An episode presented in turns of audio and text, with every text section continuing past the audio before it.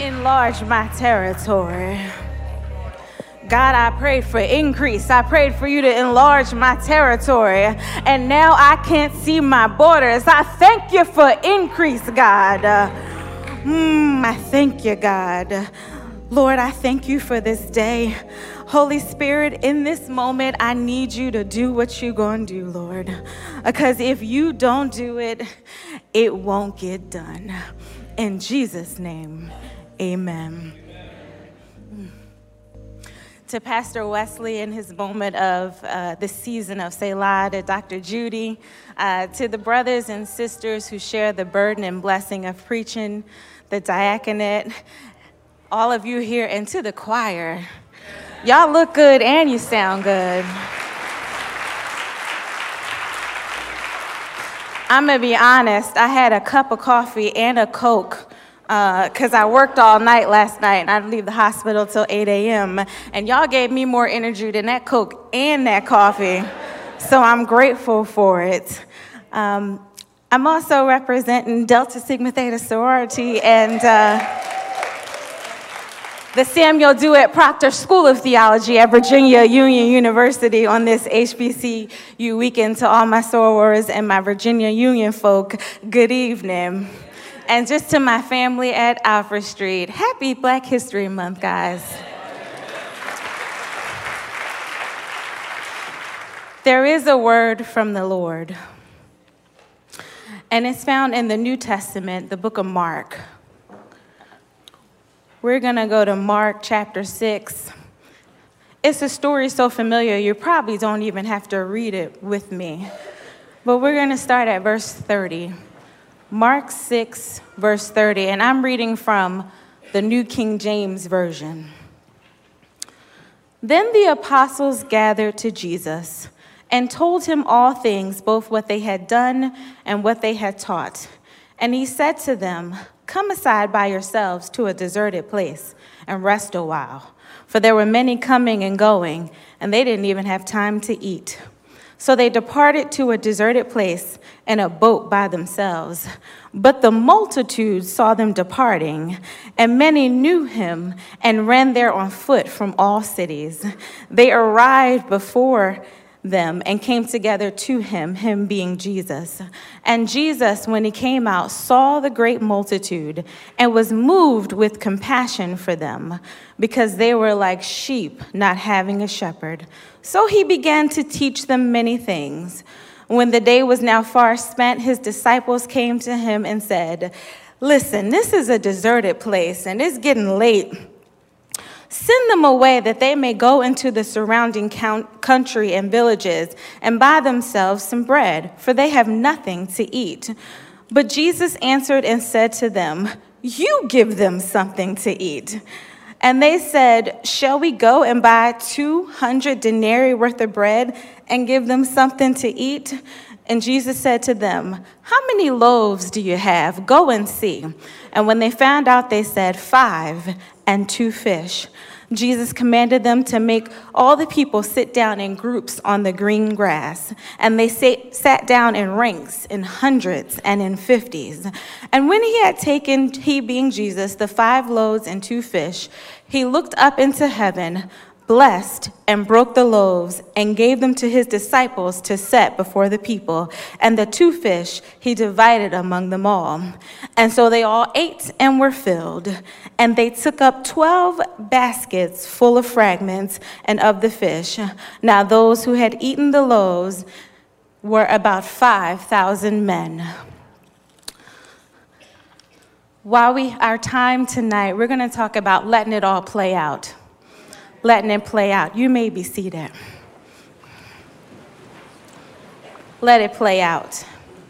This is the first uh, day of Black History Month, as we said, and we're talking about deep roots. And we've heard all the stories just as the Bible told us to pass it down to generations.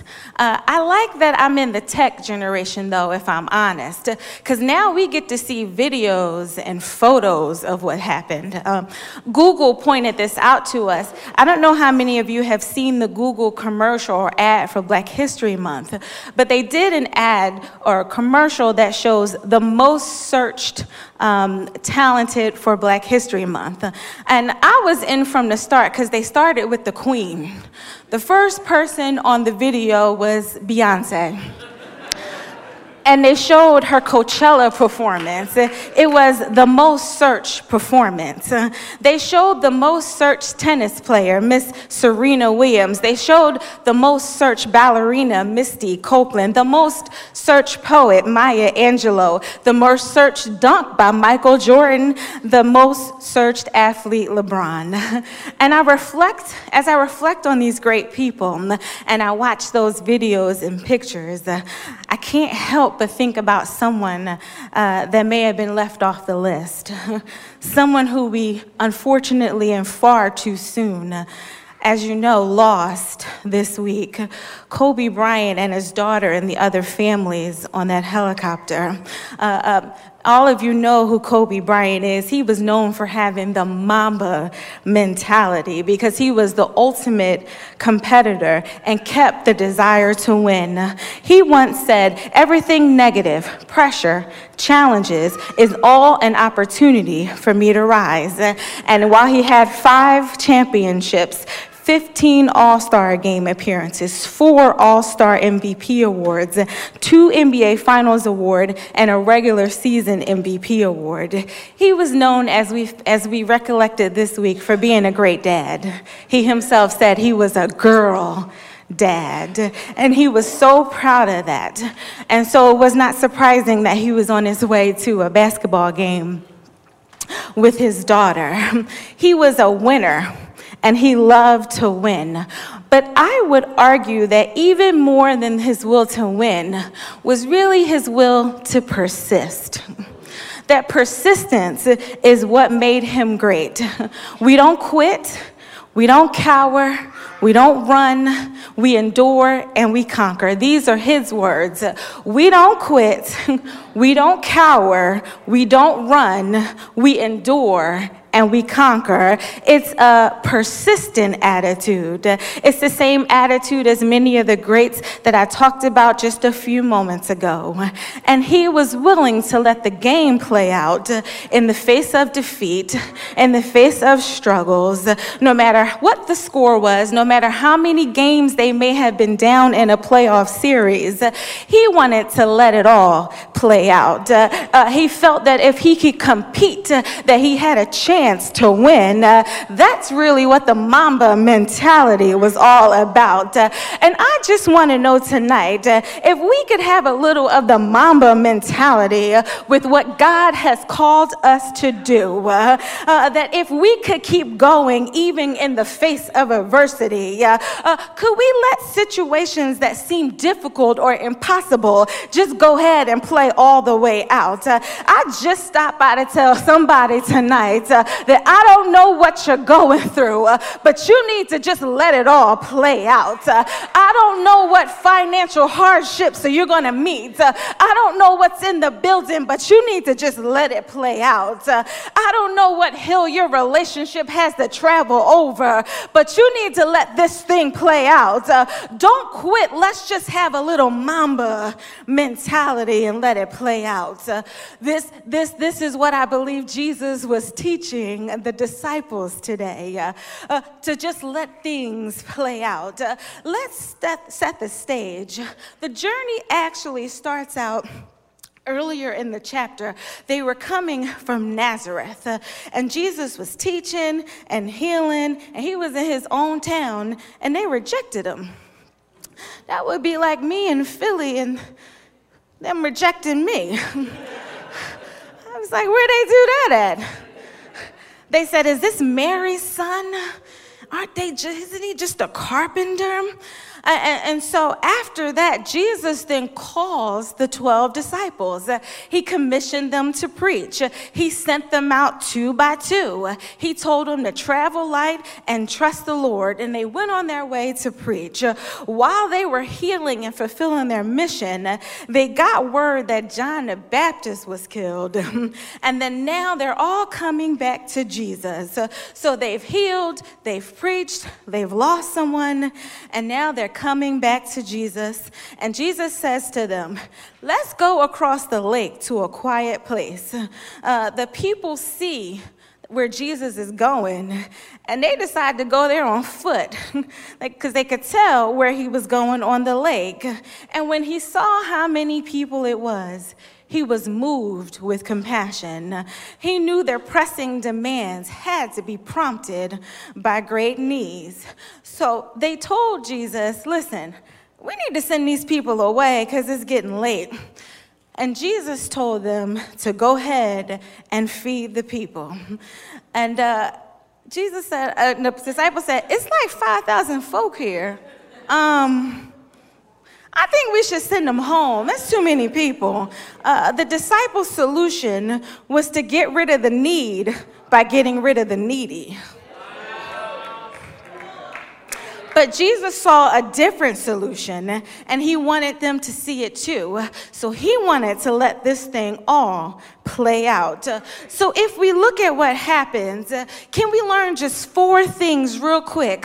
What happens when we all just let it play out? And then we can go get some dinner. That sound okay? The first thing that we see, don't give reasons not to do it.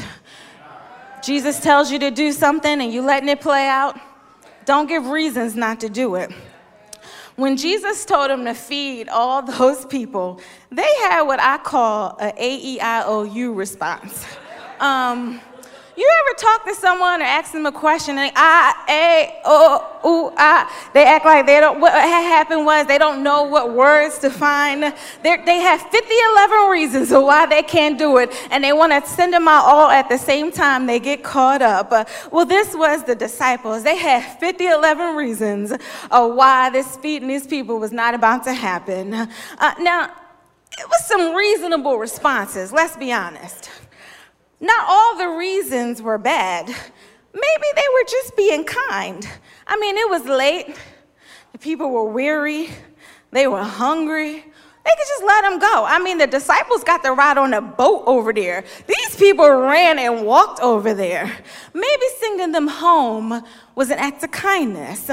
Maybe, you know, they've been here since 7.30. They actually been here since 6.45 because they had to get a parking space.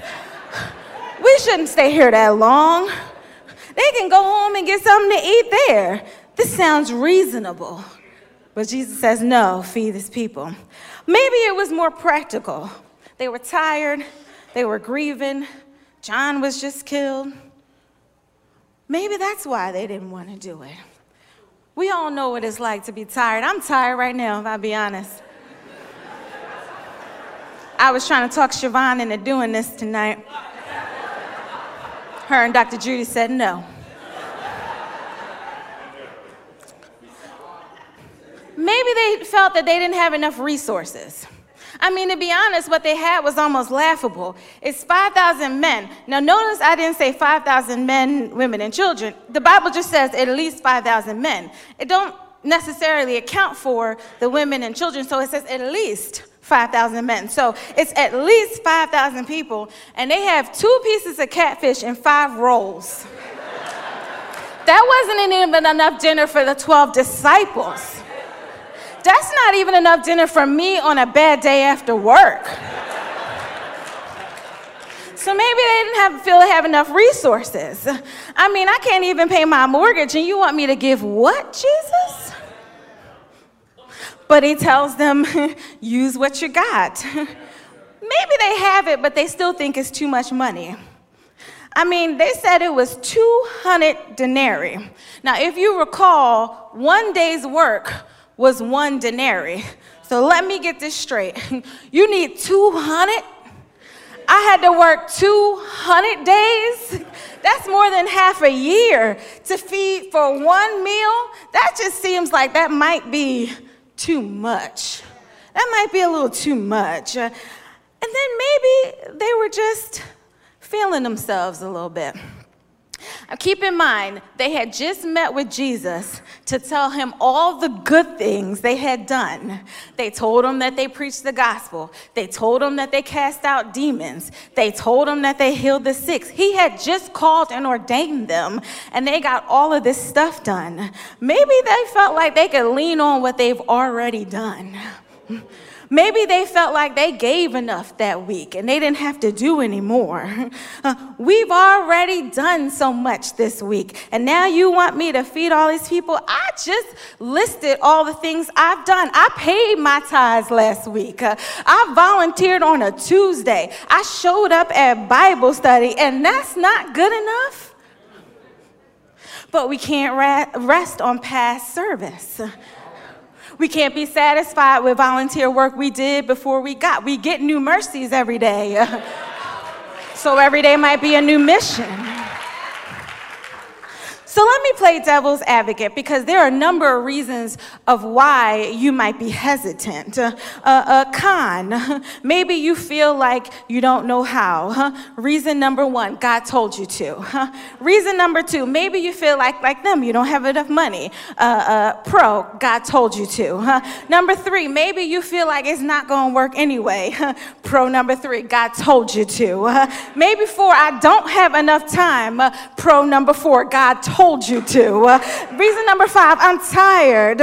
That's nice, but God told you to. Uh, reason number six, I'm sick. I got the flu. My back hurts. My knees ain't working. Uh, that's nice, uh, but God told you to. reason number seven, I'm going to be honest. I just don't want to do it. Uh, well, pro number seven, God told you to. Reason number eight, God told you to. reason number nine, God told you to. reason number 10, God told you to. And I just want to know does anybody have a good enough reason to tell God no?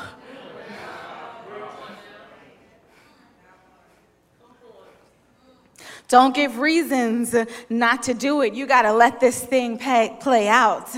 When God calls you and tells you to do something, don't give reasons not to do it. But secondly, remember past dilemmas. Remember past dilemmas. Um, after they were just commissioned, they healed the sick, I told you, and they cast out demons. And the reason that people were following Jesus was because all of the miracles they just saw him do. They ran into all kind of problems and situations. And now we get here and you want to send the people away? This seems too big. I mean, let's just run the list real quick because we're in Mark 6. Uh, in Mark 1, Jesus cast out an unclean spirit, and the people of Capernaum said, What new doctrine is this? In Mark 2, he healed Peter's mother in law, and then later that night, he healed those who were demon possessed, and the demons weren't even allowed to speak. In Mark 2, he also healed a paralyzed man and forgave. In Mark 3, he took care of a withered hand and he did it on a Sabbath. In Mark 4, he calmed the storm and people had to ask the question, who could this be? In Mark 5, he healed the issue of blood of a woman and then he went ahead and raised Jairus' daughter from the dead. Uh, so it stands to reason uh, that if you've seen God do all of this, uh, why are you hesitant now in Mark 6? Uh, and I just want to talk to someone tonight uh, who might be in Mark 6. Uh, didn't God heal you in Mark 5? didn't He open up the windows of blessing of heaven and pour you out a blessing in Mark 4? Didn't He mend your marriage in Mark 3? In Mark 2, didn't He make those ends meet. And Mark 1, didn't he work things out for your good?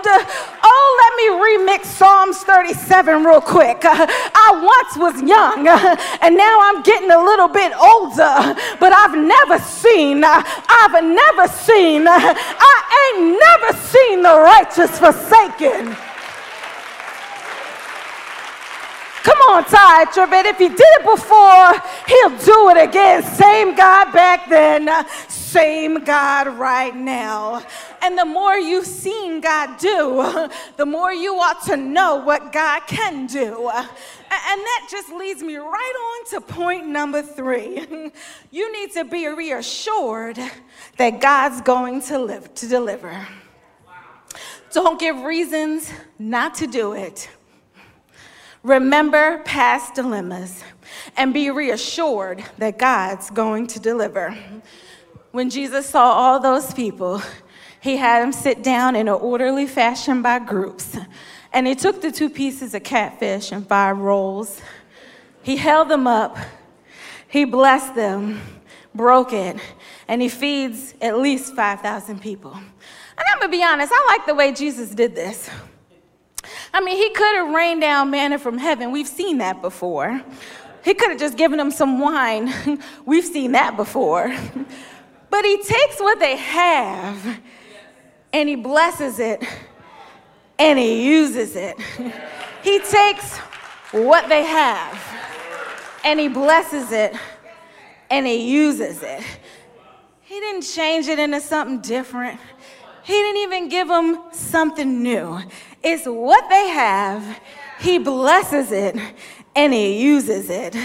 And I'm so glad that God takes what I have and he blesses it and he uses it. Even in my mess, even when I ain't right, he'll use me just as I am. Even when the rain takes my curls, he'll use me just as I am. God's gonna get what he wants by using what you got. He'll use what you got and get what he wants. That, and so he does that. And the Bible says they all ate and were full. It wasn't even an appetizer. And there were 12 baskets left over. Look at God being God. That more than you think or ask is real. They took up fragments, He didn't waste it. And I like that too, because God doesn't waste resources. So they used it all up and they, they saved up the fragments. Now, some of you may not know this, but um, a few months ago I became a parent. So I am uh, the mother of a seven month um, golden doodle. there she is. That's Essie. Um, she's rambunctious, um, and she is surely as stubborn as she is cute. And I don't know how she got my DNA.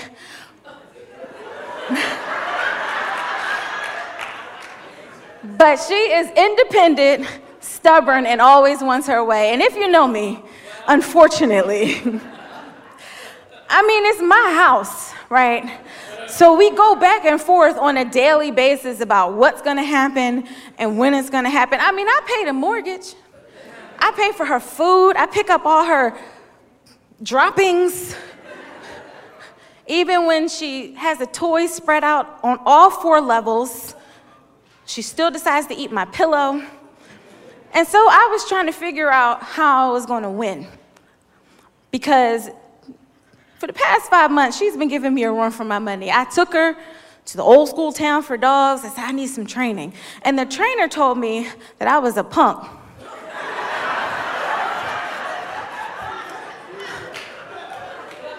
I, I'm from Philly. I ain't never been told that. But when I see her face, I just melt and I'm like, okay, it's all right. But then I've gotten to the point where I'm like, I'm gonna win, it's my house. And so we go back and forth, we go back and forth, and I finally figured out it wasn't the training, it wasn't the fact that I told her every morning that I pay the bills, you're gonna do what I say. I figured it out. It wasn't even the fact that I take her to daycare. I figured out how to win. I bribe her. For children and animals, I'm not above bribery. So when I need her to get in her crate or stop biting my ankles or destroying the pillows or whatever mischief, like eating the Christmas tree that she's gotten herself in. I bribe her. I give her a treat. She's so used to it now that if I just go and reach in the bag of kibble, she stops in her tracks. Uh, when I take the kibble into my hand, she automatically runs up the steps to her room and gets in her crate with the cutest face, like she just wasn't chewing on my Uggs. She's so trained that all I gotta do is shake the bag. If she's on the fourth floor and I'm on the second and I shake the bag, she comes running because she knows she's about to get a treat. And it's come to pass that now, if I just walk near the bag, she looks. Pavlov was on to something.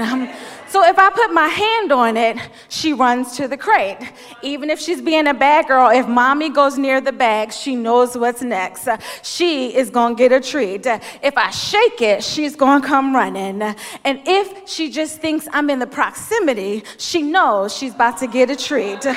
Y'all think I'm still talking about my baby and her treats. Even when we're in a bad situation, if God just puts his hands on it, we know he's about to deliver if he shakes up the situation, uh, we know he's going to deliver.